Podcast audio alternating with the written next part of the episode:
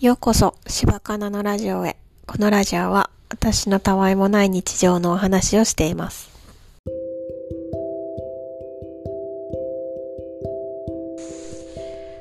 ブログを更新しました。 LISTEN の読書感想を書きました。 WordPress のブログに書いたんですけど、ノートでハッシュタグ企画をやってたことを思い出して、えーノート投稿したことなかったんですけど、投稿してみようと思って、一括でコピペしたかったんですけど、やり方わからなくて、ブロックごとにコピペして、あの、結構大変でした。どうやったらできるんやろうなってちょっと検索したけどわからなかったんでもういいやと思って、一個一個コピペしました。で、ノートやと好きっていうボタンを押してもらえるので、あの、嬉しいなって思いました。で、押してくれた人は読書感想を書いてるような人で、こういうとこでコミュニティって広がるんかなって思いました。また、読書感想を書きたいなって思いました。それで、書こうと思ってなかったんですけど、心理的安全性のことについて体験したことを書きました。私の中でまだトラウマになってるんですが、そのトラウマにも結構、蓋して蓋して、あんまり人に話さなかったし、聞いてもらいたいけど、話したところで私の感情がこう溢れてしまうなって思ってあんまり話さなかったんですよね。それに別に聞きたいと思われてないだろうしと思って。で、今回、そのトラウマに向き合って書いてみたら、もう涙が止まらなくて、私、思い出して、私よく頑張ったなと思いました。その時の私は心理的安全性ゼロで、で、私がリーダーした時のところの前のリーダーにも相談したりしてたんですけど、そのトラウマになった上司のことについて、シャイボーイやからって言われたんですよね。私とは挨拶してくれへんけど、仲いい人とは、その前のリーダーとかとは挨拶しはるんですよ。シャイボーイって、なんか違うやろって思ったんですけど、まあそれは言わなかったんですけど、まあどうにか頑張ったら、えーそれは報われるんじゃないかと思ってたんですけど、だんだん私、その、あまりこう、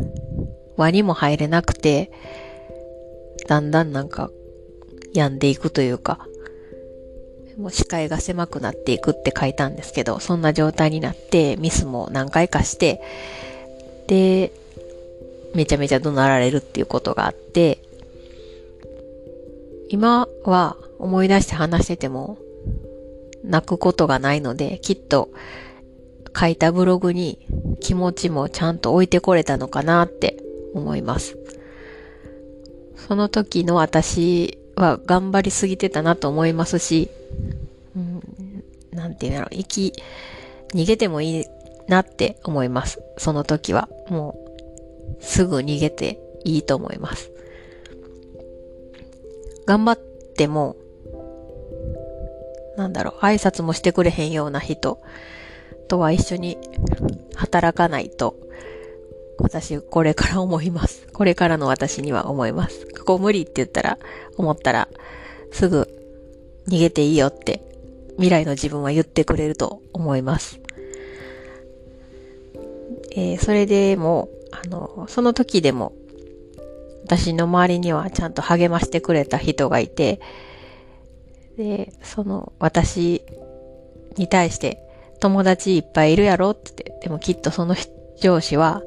友達なんか一人もいいひんと思うって言ったはって、そんなこと言ってくれた上司は、あの、辞めてしまわはったんですけど、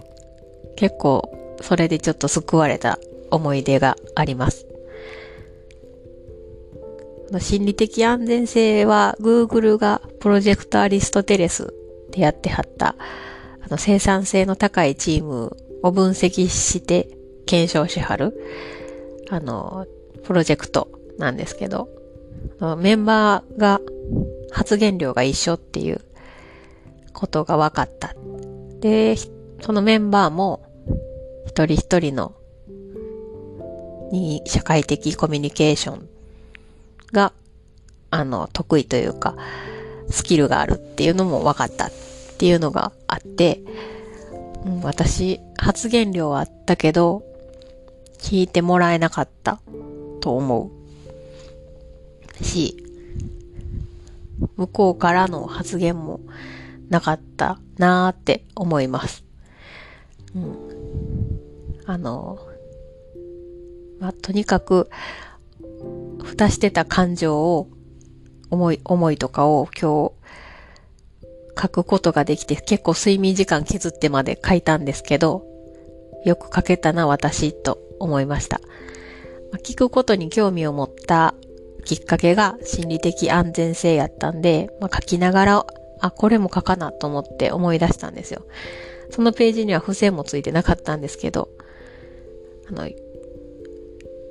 大事です。チーム。チームを作っていく上で。私もそれは気をつけようと思ってます。まあ挨拶は全然しますけどね。はい。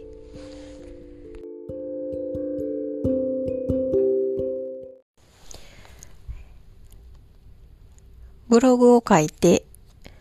トラウマに向き合えたっていう話を今日はさせてもらいました。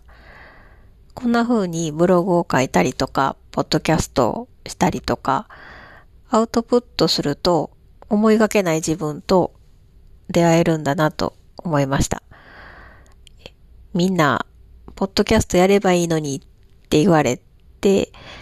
言われたっていうか聞いて、ただ私が古典ラジオで聞いたときに、えー、あ、じゃあやってみようって思って軽い気持ちでやったんですけど、初めてよかったなと思います。それではお聞きくださりありがとうございました。また明日。